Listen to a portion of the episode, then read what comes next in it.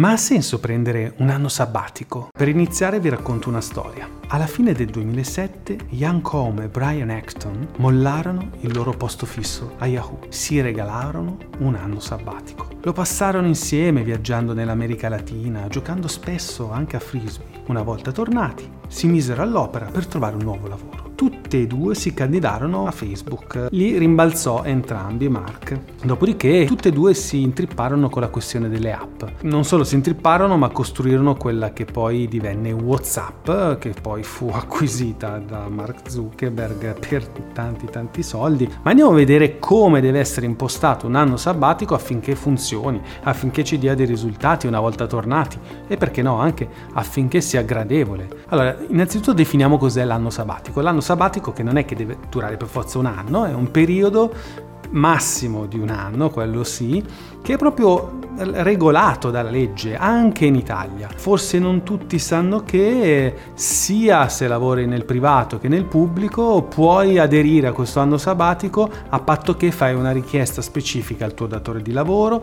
rinunci ovviamente alla retribuzione, rinunci anche a versare contributi e addirittura puoi chiedere anche un, un anticipo del TFR. L'anno sabbatico si può richiedere per legge solo dopo 5 anni di anzianità e solo una volta per ogni azienda e se cambi azienda ne puoi chiedere un altro dopo che hai fatto 5 anni di anzianità. Allora, in generale, come sapete, nonostante noi siamo quelli fricchettoni dello yoga finanziario, ci piace studiare le ricerche scientifiche e tutte quelle che abbiamo trovato ci confermano una cosa andarsene fuori di bal per un anno e fare un anno sabbatico ci porta ad avere una maggiore chiarezza di vita e ad essere più produttivi una volta tornati e addirittura ad essere più creativi durante quest'anno sabbatico. E però dipende da come lo affronterai questo anno sabbatico e quindi in questo video voglio darti 8 consigli per fare in modo che sia un periodo veramente in grado di farti ingranare una marcia diversa. Primo punto, pianifica bene la tua assenza nell'azienda in cui stai lavorando adesso. È evidente che c'è molta probabilità che torneremo nell'azienda di prima e quindi tornare nell'azienda di prima può essere fatto in maniera differente se quando parti tu parli col tuo datore di lavoro e fai un piano dove praticamente tu cosa devi fare? Devi rassicurare il tuo datore di lavoro per garantirgli appunto che non ci saranno dei blocchi nella produzione causati dalla tua assenza. Quindi se hai una certa responsabilità potrai ridefinire alcuni processi, esternalizzarne altri,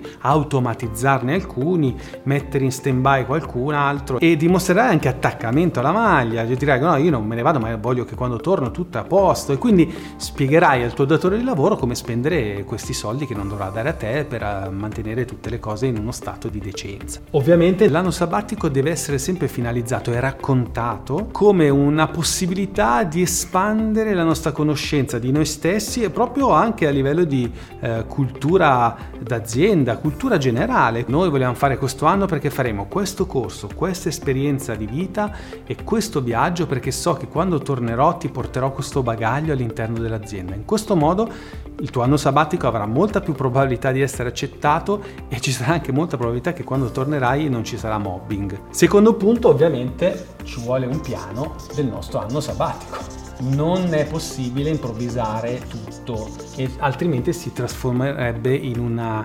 interminabile vacanza che non ha senso per nessuno. E ci sono vari modi per pianificarlo, ad esempio se abbiamo un'idea di business possiamo iniziare a mettere in pratica, se non ce l'abbiamo o se non abbiamo le idee chiare consigliamo sempre di approfittare di questo periodo per fare una profonda analisi di noi stessi e un corso di life design, cioè per andare a capire veramente quali sono i nostri valori, andando ad analizzare a bocce ferme la nostra vita per capire quali sono i punti di debolezza, i punti di miglioramento, le attività che ci piace compiere, le attività che invece ci frustrano e ci fanno star male.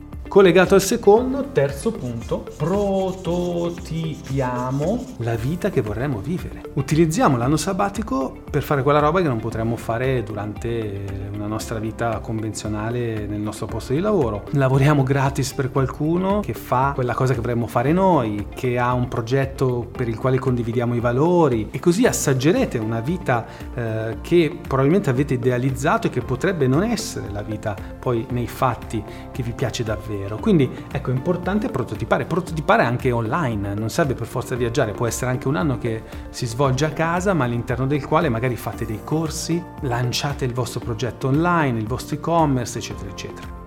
Ma è evidente che se fate un anno, stare a casa tutto l'anno sarebbe un po' da matti e quindi viaggiare. Ma come viaggiare? Viaggiare non è andare in vacanza. Di sicuro, almeno le prime due settimane le farei di vacanza, non c'è niente di male, ma dopo basta, nel senso che il viaggio è qualcosa che deve avere a che fare con lo scambio umano ed emotivo col prossimo. Non può essere un errare per Airbnb, per alberghi, per campeggi. Un vero anno trasformativo e metamorfico non può non avere al suo interno dei viaggi che includano delle esperienze, ad esempio, di volontariato, che non deve essere per forza fare delle robe tristi, eh, dove c'è malattia, se, se, non hai quella vocazione lì, eh, poi ci sono quelli che ce l'hanno. Io ad esempio ho fatto dei, delle esperienze di woofing, no? quindi volontariato nelle eh, fattorie biologiche, dove metà giornata lavori nei campi biologici e nell'altra metà puoi fare quello che vuoi in cambio di ospitalità, vita, alloggio, eccetera. E ti contorni di persone interessanti con i quali condividi una serie di valori. Andiamo a identificare quei progetti che ci fanno brillare gli occhi e mettiamoci a disposizione, così avremo modo di interagire in maniera professionale con le persone costruendo qualcosa di nuovo e costruendoci in una nuova forma. Ovviamente non vorrei passare per un secchione, diamo spazio anche all'improvvisazione. È ovvio che non può essere solo improvvisazione e non può essere tutto programmato, come dice il Dalai Lama che ti dà tutte le regole di vita e poi ti dice mi raccomando infrangine almeno una ogni tanto. Quindi come si fa a improvvisare e finire in circostanze impreviste? Beh, semplicemente dicendo sì a tutto. non so se avete visto quel film con Jim Carrey, Yes Man credo che sia, e vedete cosa succede succede quando dici sì a tutte le proposte che ti arrivano. Dire più spesso sì anche a quelle cose che normalmente non faremmo è un'opportunità pazzesca per lasciare che la serendipità agisca. Punto 6. Il nostro anno sabbatico non può diventare una gallery infinita su Instagram, diventerebbe solo show off e non riusciremo a viverlo in prima persona con profondità. Ovvio, qualche foto se andiamo in posti fighi facciamola, però io il consiglio che vi do è non sprecate le vostre energie per confezionare qualcosa che dovrebbe essere un regalo per voi, non per gli altri. L'impegno che metterete per fare dei contenuti fighi sui social ruberanno tempo alla vostra capacità di eh, crescere interiormente di vivere un'esperienza veramente trasformativa e conoscitiva. Punto 7. Leggere di brutto. Il mio anno sabbatico è nato successivamente a un licenziamento e durante quell'anno ho letto quei libri che non leggerai mai più nella tua vita. Che ci sono? Sono tipicamente quei libri che cambiano la vita alle persone. Non solo libri di crescita personale, libri di spiritualità, di misticismo, ma anche dei romanzi, perché i romanzi, quelli belli, sono anche libri di crescita personale. Quindi il mio anno sabbatico è stato dedicato totalmente alla lettura a casa, in un bilocale, un trilocale nella periferia di Milano e se non ci fosse stato eh, quell'anno non ci sarebbe stato Money Surface. Quindi c'è un viaggio fisico, ma c'è anche un viaggio nella letteratura e nella conoscenza che si può fare durante l'anno sabbatico. Punto 8. Pianifica le finanze. Stare un anno senza lavorare non è facile, quindi dobbiamo essere in grado di avere un piano che ci permetta di vivere in maniera dignitosa più a lungo possibile senza essere produttivi, cioè senza avere dei guadagni. Come si fa questo? Beh, innanzitutto pianificando, quindi determinando bene quali saranno le spese che dovrò affrontare, ma soprattutto dotandoci prima di partire di una serie di entrate automatiche che potremo ottenere mentre non lavoriamo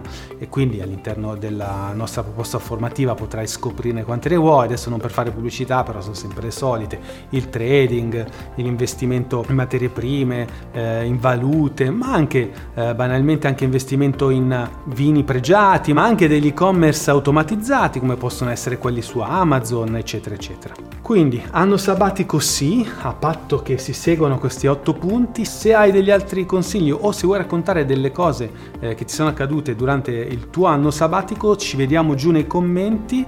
Al prossimo video, alla prossima onda.